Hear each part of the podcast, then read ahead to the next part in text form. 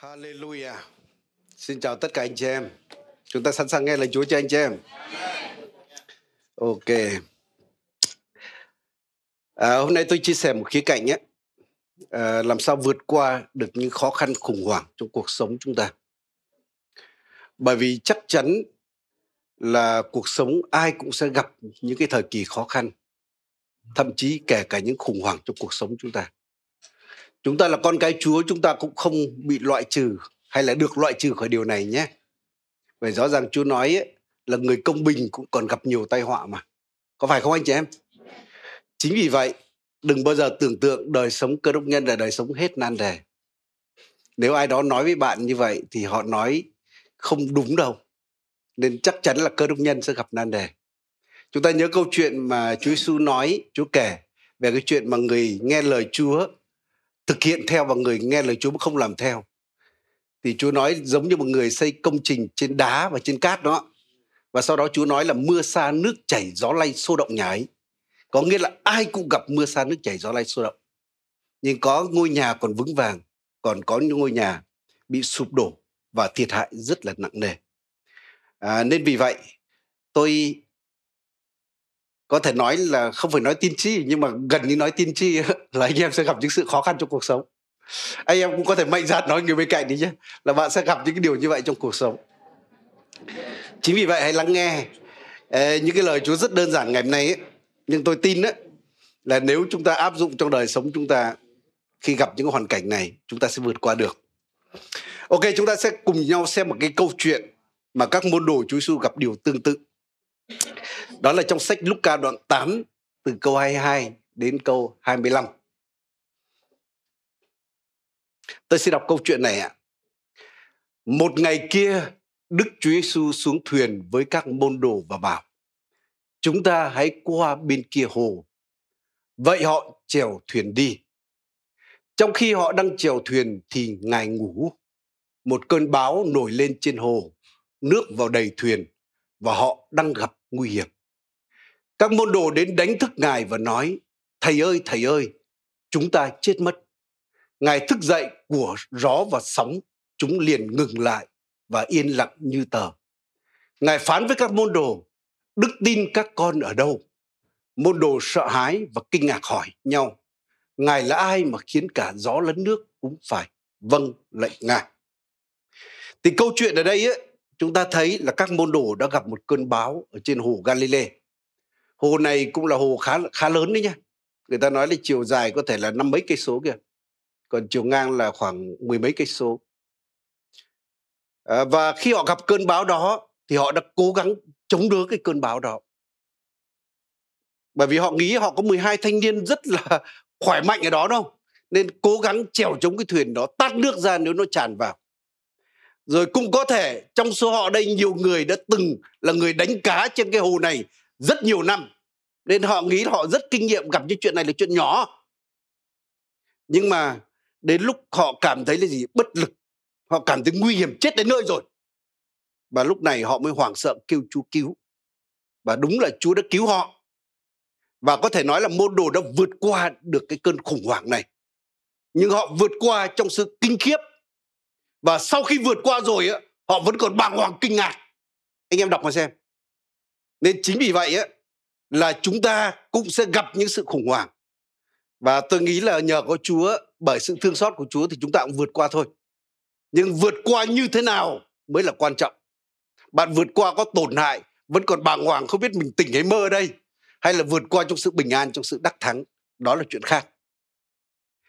À, và cái vấn đề của họ tại sao họ vượt qua cái cơn khủng hoảng này mà sau đó họ vẫn còn xứng sở kinh ngạc vẫn còn toát mồ hôi hột.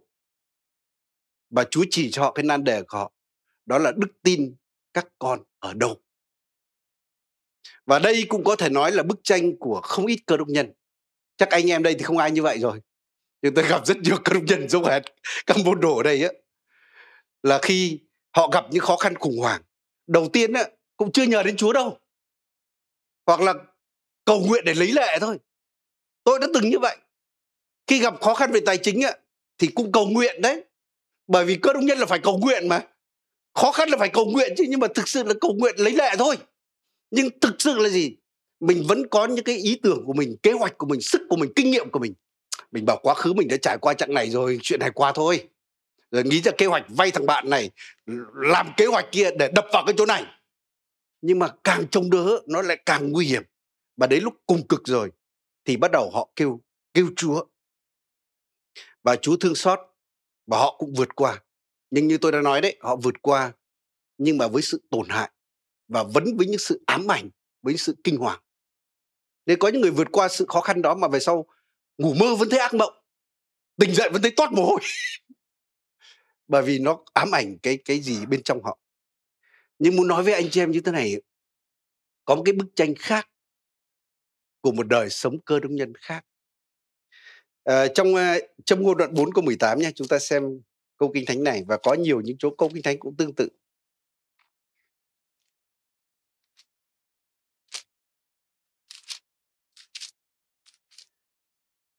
Châm ngôn đoạn 4 câu 18.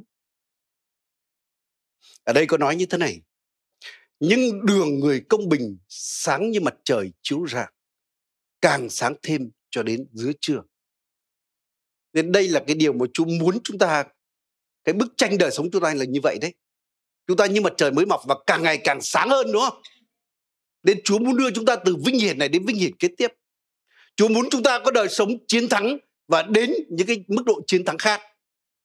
Chứ Chúa không bao giờ muốn cơ đốc nhân chúng ta là sống từ hố này sang hố kia. Có nghĩa là gì? Đi theo vấp vào cái hố, kêu Chúa cứu con cái. Chúa cứu lên. Sau đó lại tung tăng tung tẻ và lại sang cái hố kia tiếp. Xin Chúa cứu lại cứu. Nhưng đời sống đó là từ hố nọ sang hố kia. Nhưng mà Chúa muốn đời sống chúng ta là từ vinh hiển này đến vinh hiển kế tiếp kia. Từ sáng này đến sáng hơn. Hoặc người bên cạnh là bạn muốn đời sống như thế nào đấy.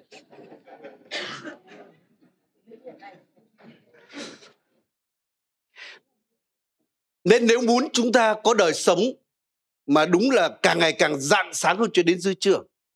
Để khi gặp khó khăn, gặp khủng hoảng á, chúng ta vẫn có thể bình an. Chúng ta vẫn có thể làm chủ đời sống của mình. Và chúng ta có thể nhẹ nhàng vượt qua những cơn bão tố đó. Tôi xin nói bí quyết duy nhất mà theo như lời Chúa nói đây, đó là chúng ta phải sống bởi đức tin. Bởi Kinh Thánh nói là nhờ đức tin mà chúng ta chiến thắng thế gian. Có phải không anh chị em? Nên có thể anh chị em nào đó nghe bảo nghe đức tin chán quá suốt ngày nghe đức tin. Tôi xin nói nếu bạn như vậy thì bạn càng cần cần phải nghe hơn. Bởi đức tin là điều rất là quan trọng. Đức tin, người công bình sống nhờ đức tin. Thực sự là Chúa hỏi các môn đồ đức tin các con ở đâu?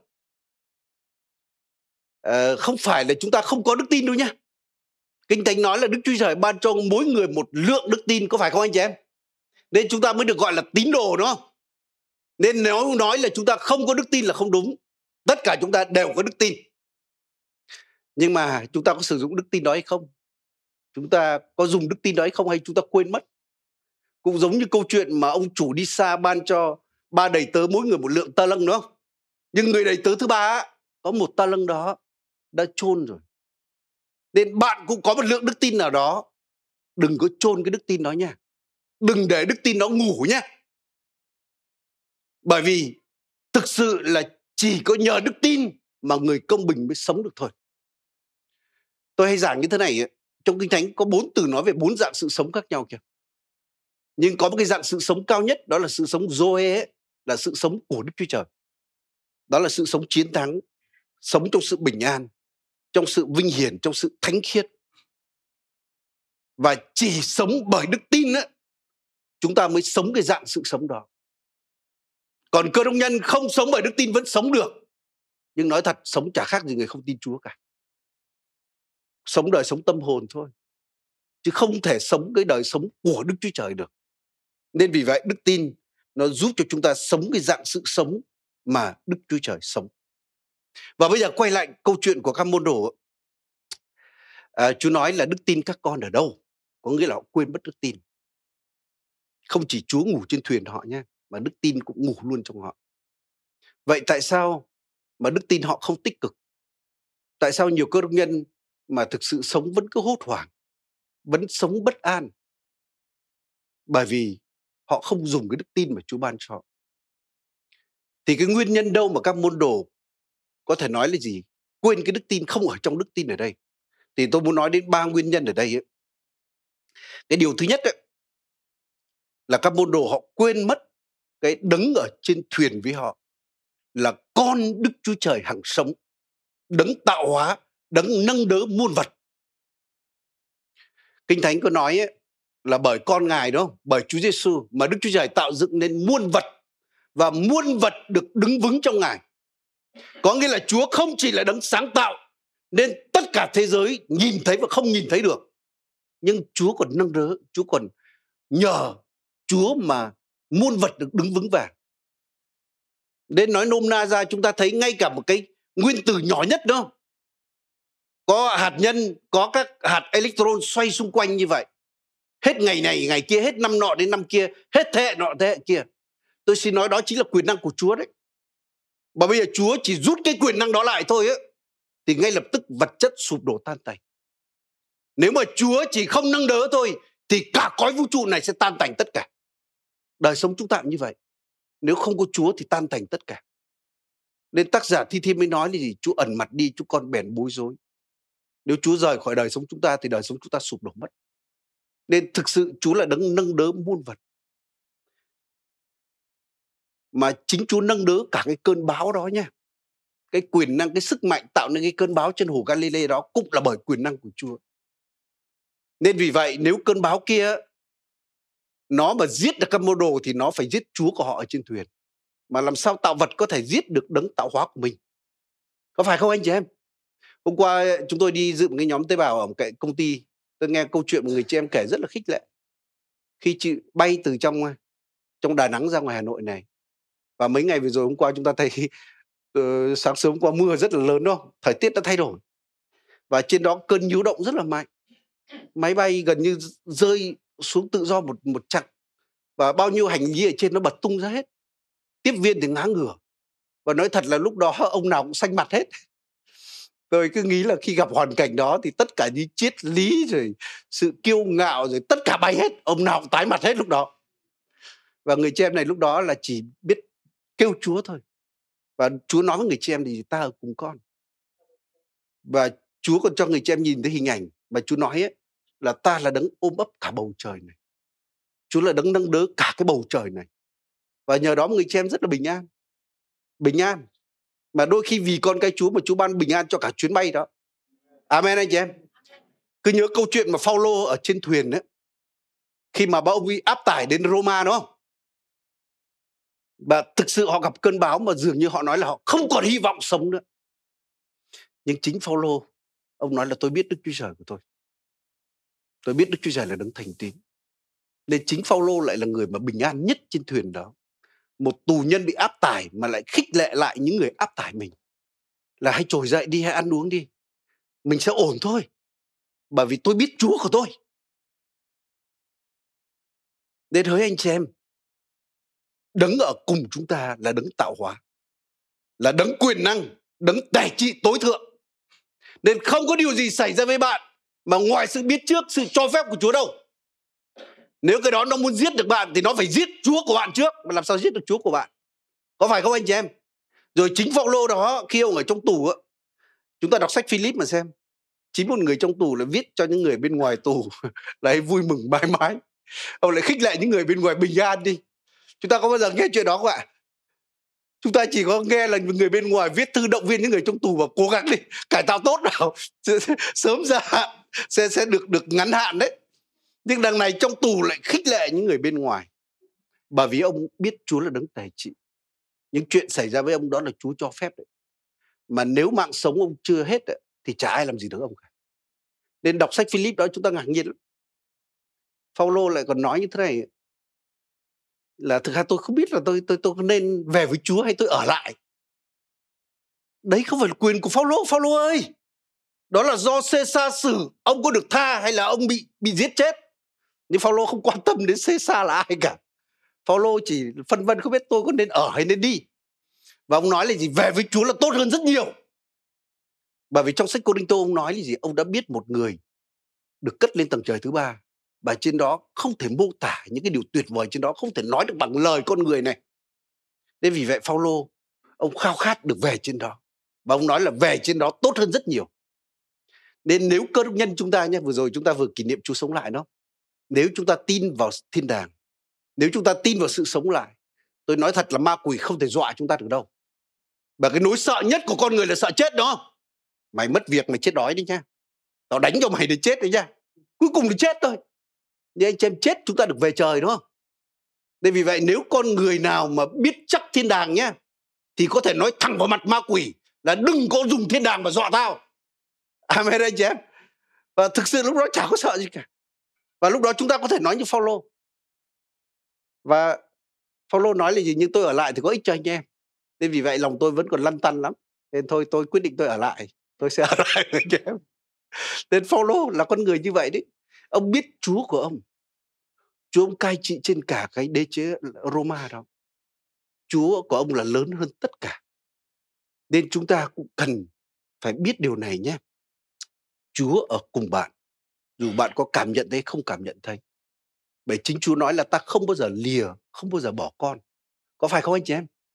Nếu chúng ta đọc cuối sách Matthew, Chúa nói là gì? Này ta hằng hay ta luôn luôn ở cùng con cho đến ngày tận thế. Nên Chúa hứa là Chúa luôn luôn ở cùng chúng ta. Chúa hằng ở cùng chúng ta. Tôi sẽ nói không quan trọng cảm nhận hay không cảm nhận nha đôi khi cảm xúc con người thực sự là nó lừa dối đôi khi bây giờ bạn nhúng tay vào cái cốc nước lạnh, sau đó bạn thò tay vào nước ấm, bạn sẽ cảm nhận khác, nó không đúng sự thật. Nên rất nhiều cái cảm xúc của bạn là không đúng sự thật. Nên vì vậy đức tin chúng ta không dựa vào cảm xúc, mà đức tin chúng ta dựa vào lời hứa của đức chúa trời. Có phải không anh chị em? Bởi vì trời đất qua đi nhưng lời chúa không bao giờ qua đi. Nên đừng bao giờ đặt đức tin vào cảm xúc. Đừng đặt đức tin vào sự nếm trải, mà đặt đức tin vào lời đức chúa trời còn nếm trải nó sẽ chạy theo. Cảm xúc nó sẽ đi theo điều đó.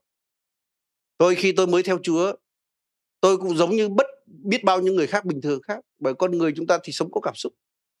Và tôi cũng sống theo cảm xúc.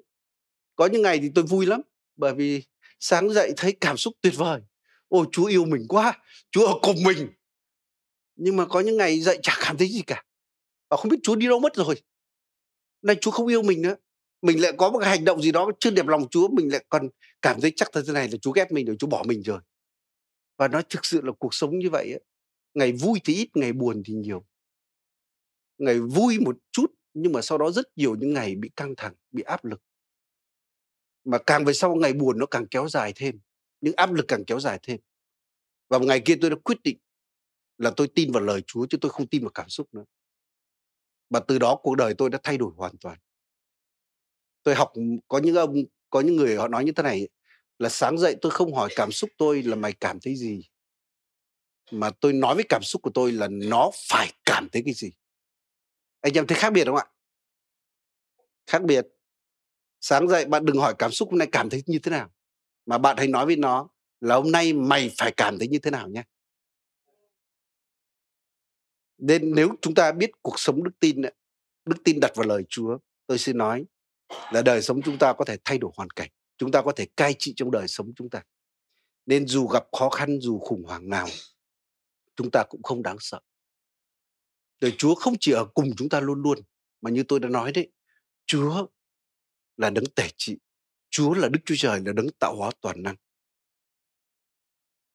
Nên tất cả những gì xảy ra với bạn, nó đều nằm trong sự tể trị, trong sự cho phép của Chúa chúng ta nhớ câu chuyện mà Chúa Giêsu bị giải đến trước mặt Bôn Sơ Phi Lát không ạ?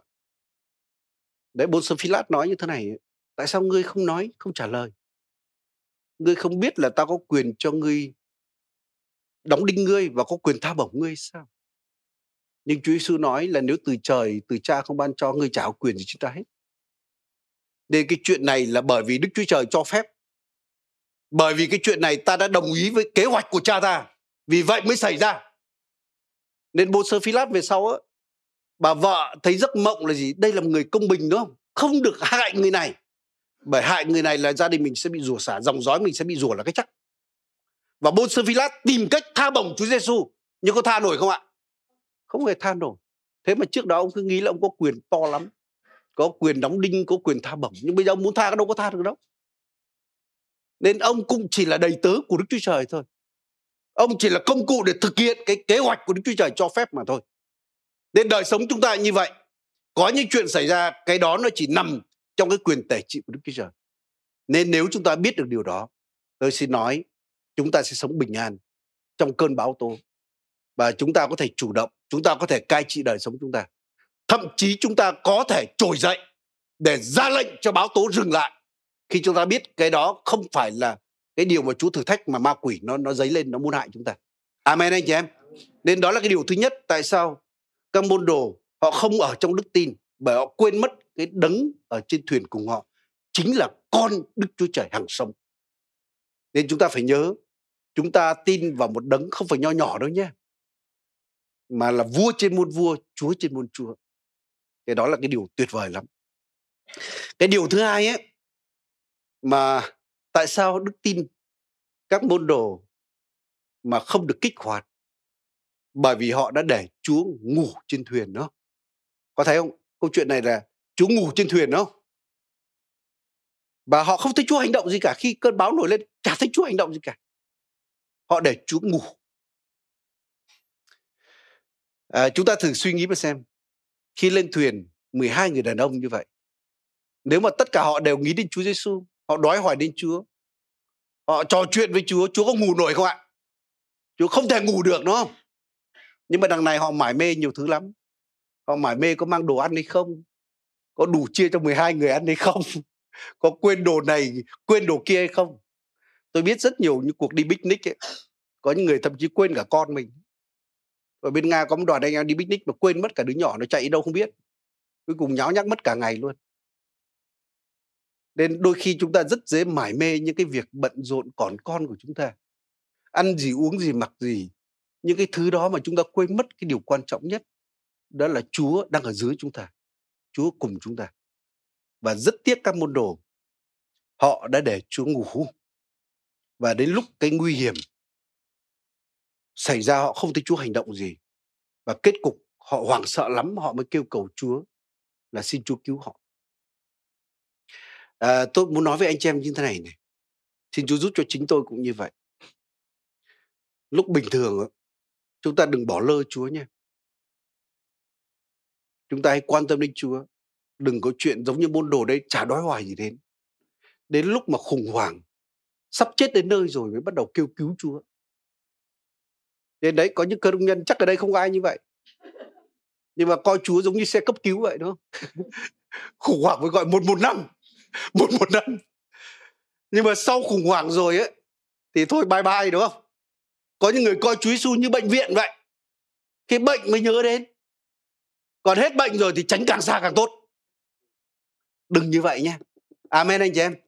Đừng bao giờ đeo đuổi cái đó mà quên mất Chúa là nguồn của mình chúng ta hay nói về phước nha cũng xin với anh chị em, đừng bao giờ mải mê phước mà quên mất chúa là nguồn phước nha một người khôn là người có chúa có chúa là có nguồn phước, có chúa là có tất cả đừng quên cái đấng mà ban cho mình mọi sự nên xin chúa giúp cho chúng ta để hàng ngày chúng ta hãy quan tâm đến chúa, đói hỏi đến chúa, trò chuyện với chúa để chúa không ngủ trong đời sống chúng ta và thực ra Chúa là khởi đầu và cuối cùng của đức tin chúng ta.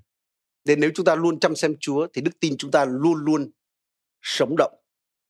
Nên xin Chúa giúp cho chúng ta mỗi một ngày chúng ta có thời gian cùng Chúa.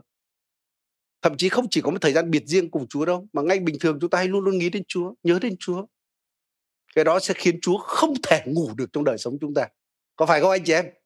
Nên chúng ta biết là là chúng ta khuyến khích chúng ta sáng nên có cái thời gian cầu nguyện anh em không cầu nguyện bình minh được cùng anh em thì anh em cầu nguyện riêng đời sống anh em nếu anh em không đọc được ba đoạn kinh thánh một ngày như theo lịch chiến thắng ấy thì ít nhất có quyền suy nguyện kinh thánh à, suy nguyện 365 ngày nữa đó mỗi một ngày hay dành cái thời gian đó. Ít nhất như vậy là Chúa cũng khó ngủ được trong đời sống của bạn.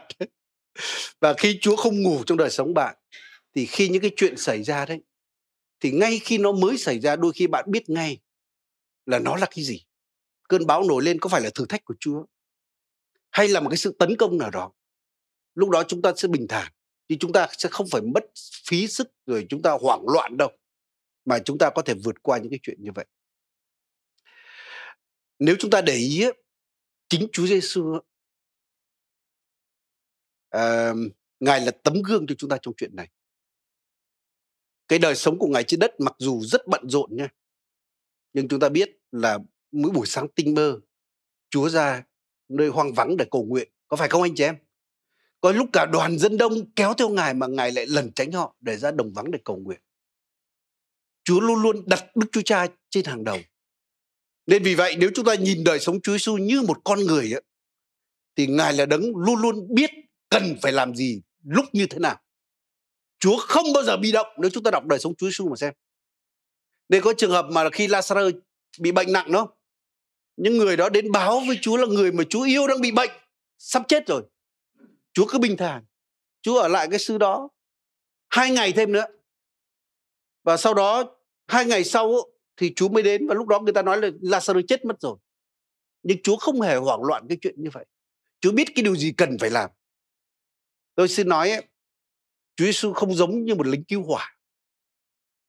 Và xin Chúa giúp cho các mục sư chúng ta, những người mà phục vụ trong hội thánh cũng đừng giống như lính cứu hỏa nhé. Hớt tha hớt hải, tự nhiên kia có lửa cháy, lao đến dập, xong lại ở kia lửa cháy. Đời sống như vậy suốt ngày toát mồ hôi thôi. Đời sống như vậy nó nó nó bất ổn lắm, dễ động tim lắm, chết sớm đấy. Nhưng rõ ràng Chúa Giêsu luôn luôn cai trị trong đời sống của Ngài. Ngài luôn luôn tể trị, Ngài biết cần phải làm gì lúc này. Không bao giờ là bế tắc hết. Bởi vì Ngài luôn luôn trong cái mối quan hệ 24 trên 7 với cha của Ngài. Nên nếu chúng ta cũng có mối đường dây liên lạc, đường dây nóng mà hoạt động 24 trên 7 đó, tôi xin nói lúc nào chúng ta cũng ở trong thế chủ động. Bởi Chúa chúng ta là đấng cai trị mà. Chúng ta sẽ không bị động đâu. Nên xin Chúa giúp chúng ta nhé. Hãy nói người bên cạnh là xin Chúa giúp chúng ta nhé. Cái điều cuối cùng, đây là cái điều mà tôi muốn nhấn mạnh đến đó, là tại sao các môn đồ uh, họ trong sự hoảng loạn như vậy. Bởi họ đã quên cái lời Chúa nói khi họ bước lên thuyền. Khi Chúa nói với họ là bước lên thuyền, Chúa nói là chúng ta hãy bơi qua bờ bên kia nó. Bơi qua bờ bên kia. Bởi bên kia có những người những đoàn dân có những người đang có những nhu cầu hoàn cảnh đang đợi chúng ta ở bên đó. Nên Chúa nói với họ là gì? Chúng ta qua bờ bên kia. Hàm ý Chúa nói đến cái kết cục là họ qua được bờ bên kia. Và chắc chắn là qua bờ một cách khô giáo nhé, chứ không ướt át. Nhưng rõ ràng các môn đồ khi gặp hoàn cảnh họ quên mất cái lời Chúa nói về cái kết cục đó là qua bờ bên kia một cách bình an. Họ sẽ qua được bờ bên kia một cách bình an. À, nên tôi hay ví dụ một cái câu chuyện ờ, một cái điều này. Giống như chúng ta xem một bộ phim đó mà chúng ta biết kết cục bộ phim đó rồi ví dụ nhân vật chính nhân vật yêu thích của bạn. Họ sống sót cuối phim họ chiến thắng cuối phim tôi xin nói nếu bạn biết cái kết cục đó thì trong quá trình xem bộ phim đó, dù cái hoàn cảnh nguy hiểm nào xảy ra với nhân vật bạn yêu thích, bạn vẫn bình an, bạn sẽ không bị đau tim nữa bạn sẽ không bị thất thường. Bởi bạn chỉ biết là gì? Tôi biết kế cuối bộ phim rồi.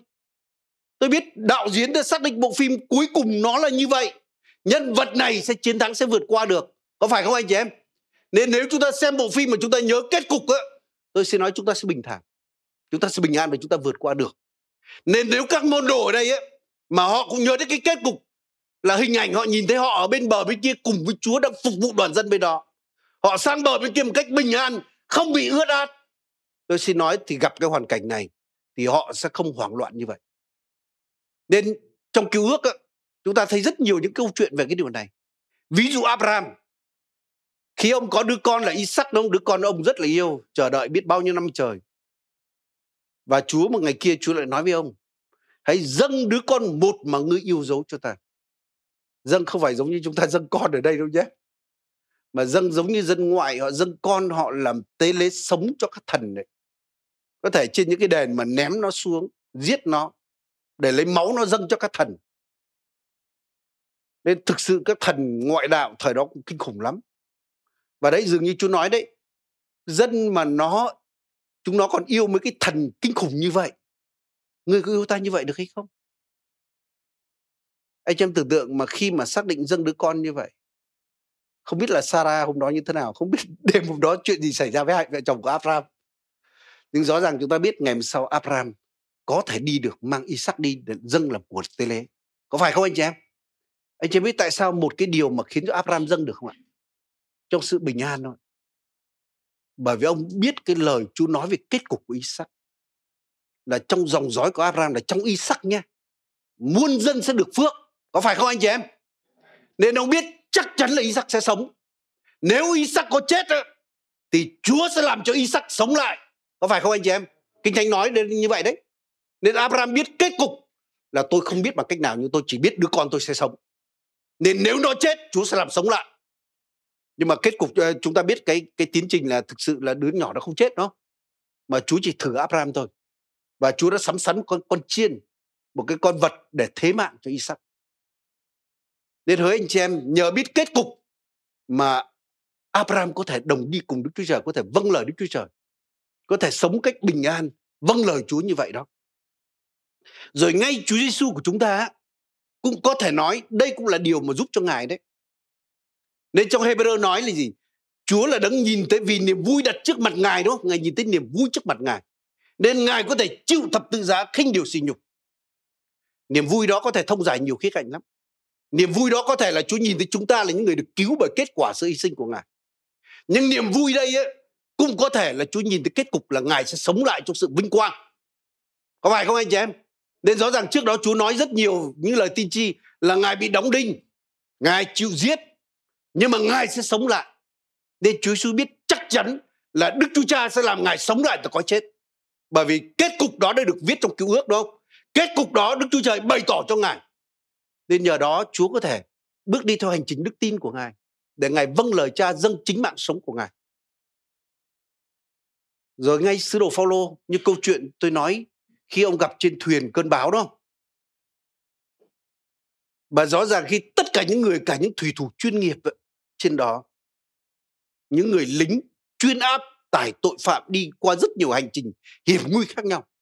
Và tất cả họ đều xác định là gì? Mình không còn hy vọng sống nữa rồi. Chắc chắn là chết. Nhưng tại sao Phaolô ông có thể tin cậy, ông có thể bình an? Bởi vì ông nói với mọi người như thế này Đức Chúa Trời đã sai một thiên sứ hiện ra cho tôi trong đêm qua và nói là con sẽ phải ứng hầu trước mặt Caesar.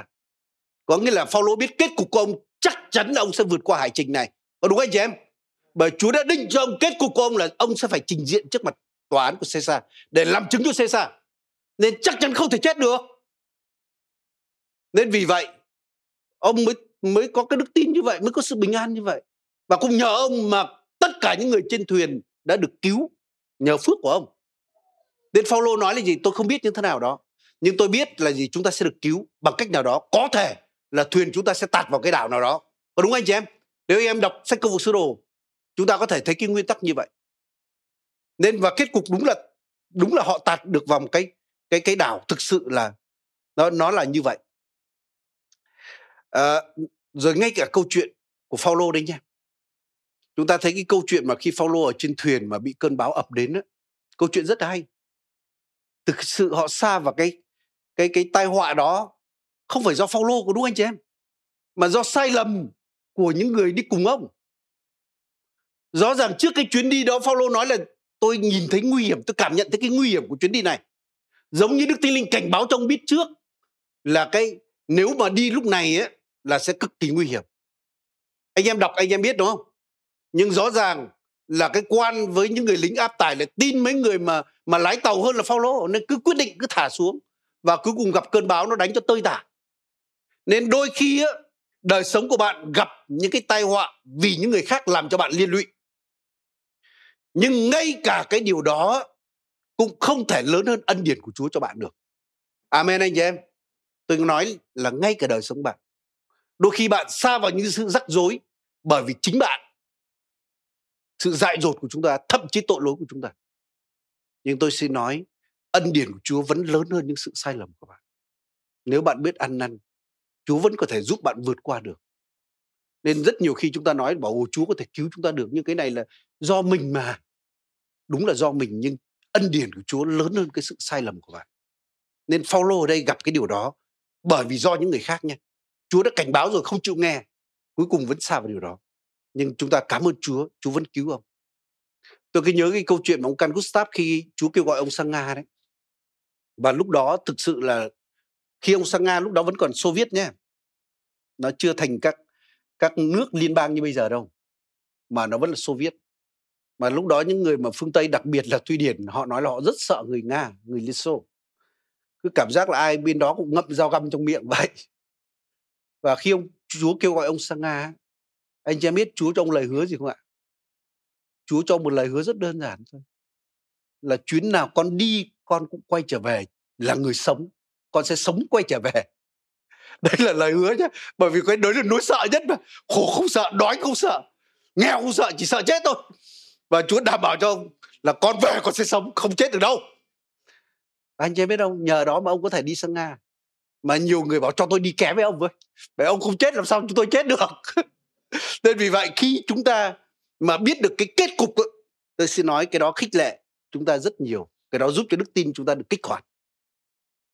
Anh chị em biết không? Khi chúng tôi tin Chúa bên Nga Chúa cho chúng tôi những cái hình ảnh tương lai về Việt Nam.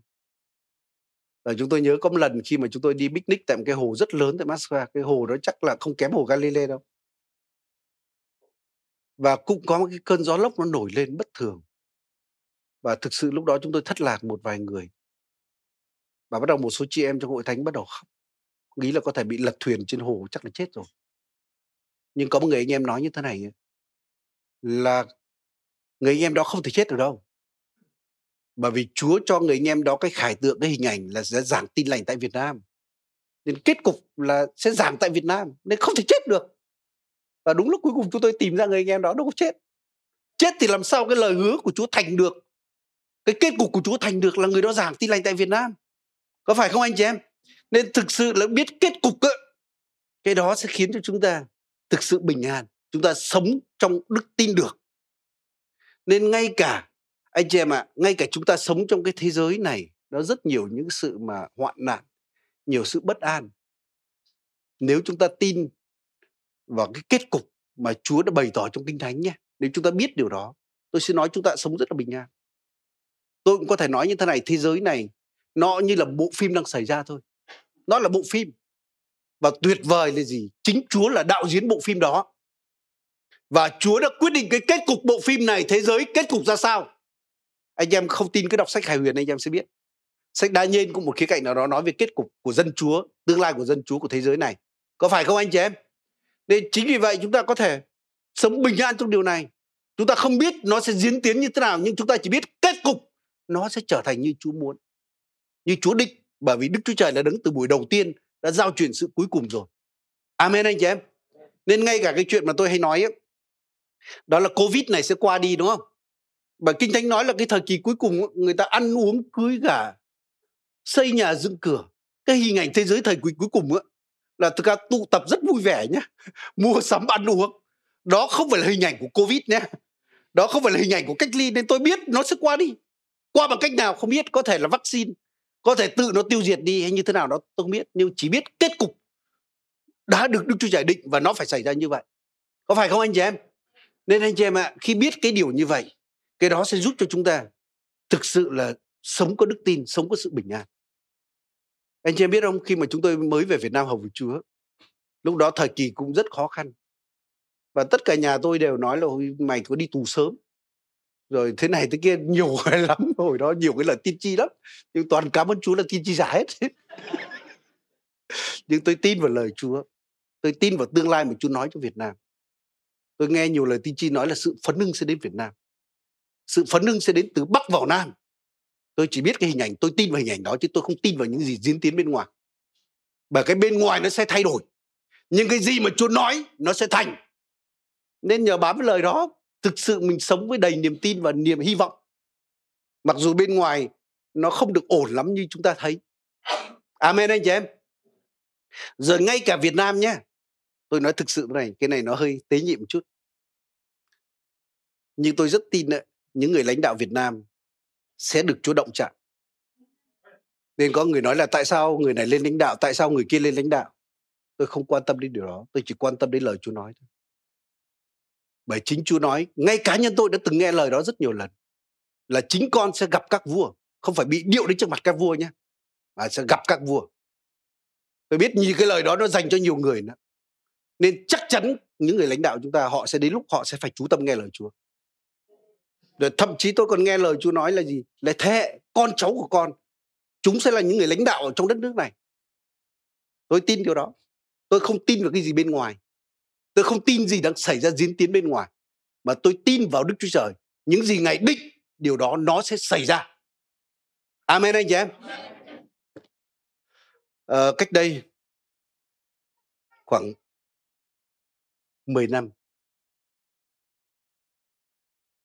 Lúc đó có một tôi tơ chúa là Luis Palau, ông đến đến Hà Nội, Việt Nam này. Ông đó mới về với Chúa nha. Và lúc đó tôi cũng là một người trong, chủ chốt trong ban tổ chức ở đây, để tổ chức cái sự kiện phục sinh, truyền giảng với Luis Palau. nhưng nói thực sự là sau đó không thể tổ chức được. Lúc đó thôi, các hội thánh phải tự tổ chức cơ sở nhỏ của mình. Và hội thánh lời sống ở Hà Nội này phải tổ chức ở địa điểm gà 36 đấy. Và nói thực sự được khi đó cũng buồn lắm, mình cũng cũng nản chứ. Và tôi nói với Chúa là, Chúa ơi, chúng con chỉ đơn giản là muốn tôn vinh Chúa thôi. Chỉ muốn mừng Chúa phục sinh thôi, mà tại sao khó khăn như vậy?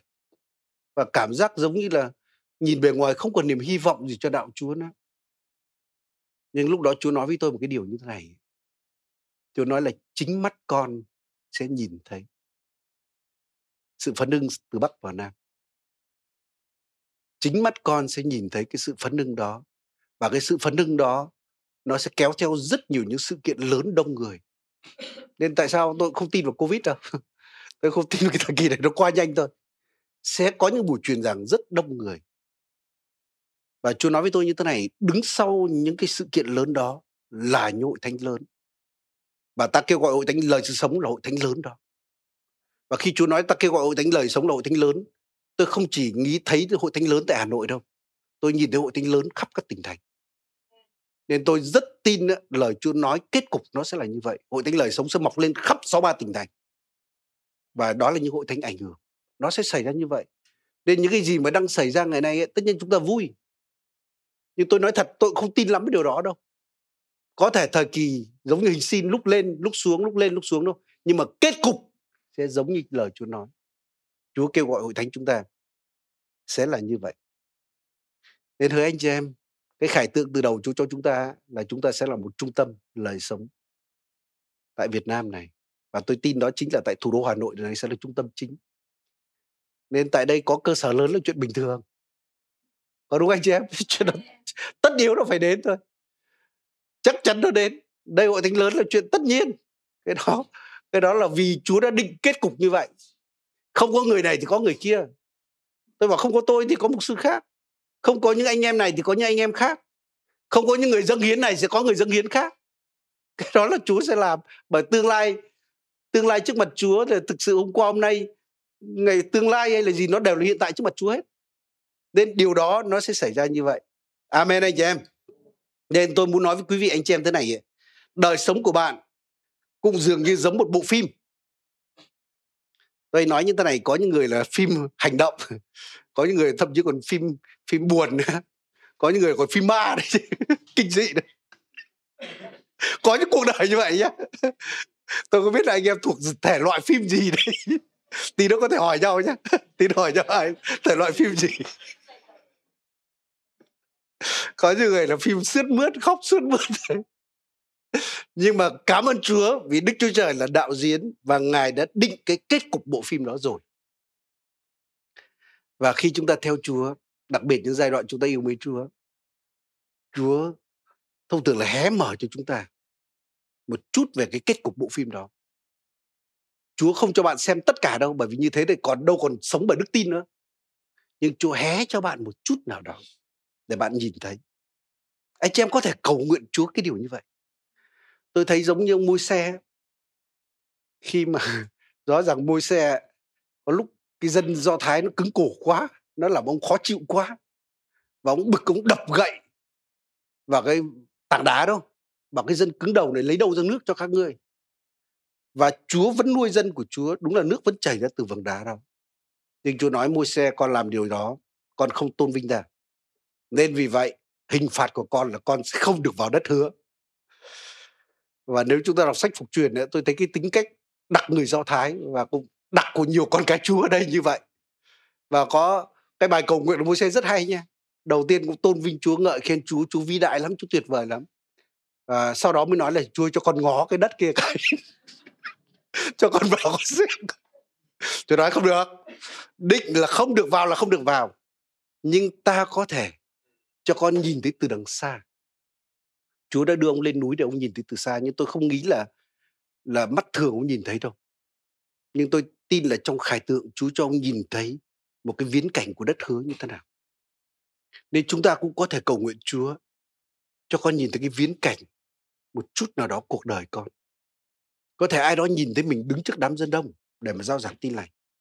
Có thể ai đó nhìn thấy mình, cái nhà mình đầy người nhóm. Có thể ai đó nhìn thấy mình xây cái cơ sở lớn cho Chúa. Ai đó có thể nhìn thấy những cái điều khác nhau nhé. Anh chị em đó chính là kết cục của bộ phim cuộc đời bạn đấy.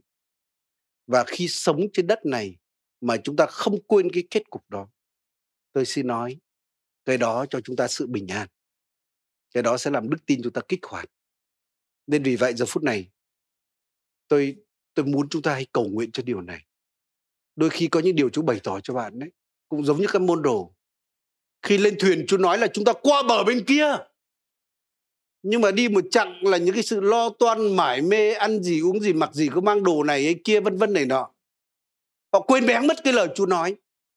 Nên chúng ta cũng dễ bị đó lắm. Đôi khi Chúa đã từng nói rồi, nhưng sau đó những sự lo lắng, những sự áp lực, những sự bận rộn khiến chúng ta quên mất cái kết cục mà Chúa đã phán với chúng ta. Nên chính vì vậy, chúng ta phải thường xuyên nhớ đến cái điều này nên thậm chí kinh thánh còn nói là gì? Cái khải tượng của Chúa chúng ta phải còn chép ra trên bảng đó, để khi chạy, chúng ta vẫn đọc được. Để khi cuộc sống chúng ta có cái guồng quay nó nhanh đến đâu á, có bận rộn đến đâu, chúng ta vẫn nhớ lời Chúa phán. Anh chị em cần phải ghi ra những cái gì Chúa nói với anh em, ghi ra vào cái file nào đó để đừng quên. Phaolô nói với Timôthê, hãy nhờ những lời tiên tri nói về con như vậy để mà đánh trận tốt lành nhé. Bởi nếu chúng ta quên kết cục, tôi xin nói chúng ta sẽ sống trong sự kinh hoàng đức tin không hành động đâu. Nhưng nếu chúng ta nhớ đến kết cục, đức tin sẽ luôn luôn sống động tôi biết kết cục nó sẽ xảy ra như lời Chúa nói. Tôi không biết tôi qua cái việc này bằng cách nào, nhưng tôi chỉ biết kết cục là tôi sẽ qua. Amen anh chị em. Nên giờ phút này xin mời tất cả chúng ta cùng nhau đứng dậy nha. Chúng ta hãy đến cầu nguyện cho cái điều như vậy. Thứ nhất, chúng ta hãy cầu nguyện. Xin Chúa giúp cho chúng ta để chúng ta đừng bao giờ quên Chúa đang ở cùng chúng ta. Con Đức Chúa Trời đang sống lại, đang sống trong lòng chúng ta đấng ở trong chúng ta lớn hơn mọi kẻ trong thế gian này. Nên nếu kẻ thù muốn giết chúng ta thì nó phải giết Chúa chúng ta trước. Và chắc chắn không một thế lực nào có thể giết Chúa chúng ta được. Cái điều thứ hai ấy, bạn có thể cầu nguyện với Chúa, nếu bạn để Chúa ngủ trong đời sống của bạn rất lâu rồi, bạn không hề đói hoài đến Chúa, hãy ăn năn với Chúa điều đó. Hãy giúp con để con luôn luôn nhớ đến Ngài, để Chúa luôn luôn thức trong cuộc đời của con. Và điều thứ ba chúng ta cầu nguyện đặc biệt đó Hãy cầu nguyện để nhớ đến cái kết cục, Cái gì mà Chúa đã từng bày tỏ cho bạn. Cái gì mà Chúa đã từng hé lộ cho tâm linh của bạn nhìn thấy Về tương lai, Về kết cục. Nếu bạn chưa bao giờ thấy điều đó, Thậm chí bạn có thể hỏi Chúa Chúa cho con biết Tương lai con như thế nào? Đức Thinh Linh là đấng giao bảo trước những sự sẽ đến. Xin Chúa bày tỏ cho con điều đó. Chúa ơi, cho con đến trước ngôi Ngài con cầu xin để Thánh Linh của Ngài đến với mỗi một anh chị em chúng con. Để Chúa nhắc nhở trong lòng chúng con. Thậm chí xin Chúa cáo trách chúng con. Nếu chúng con quên ngoài Ngài, nếu chúng con không đói hoài đến Ngài. Chúng con cầu xin Ngài đặc biệt để Đức Thánh Linh đến làm sống động lại khải tượng mà Chúa đã gieo trong lòng chúng con. Chúa ơi, nếu chúng con không hề biết gì về tương lai, về sự kêu gọi của Ngài cho cuộc đời chúng con, con cầu xin Ngài để Ngài đến bày tỏ cho chúng con điều đó. Chúa Thánh Linh ơi, Ngài biết những sự mầu nhiệm nhất trong lòng của Đức Chúa Trời. Ngài biết những gì mà Đức Chúa Trời sắm sắn cho những kẻ yêu mến Ngài điều đó tâm trí con người không thể hiểu được, không thể tưởng tượng được. Con người chưa bao giờ nghe, chưa bao giờ thấy. Nhưng đức tinh linh, ngài bày tỏ điều đó cho những kẻ yêu mến ngài. Xin chúa đến bày tỏ cho lòng chúng con.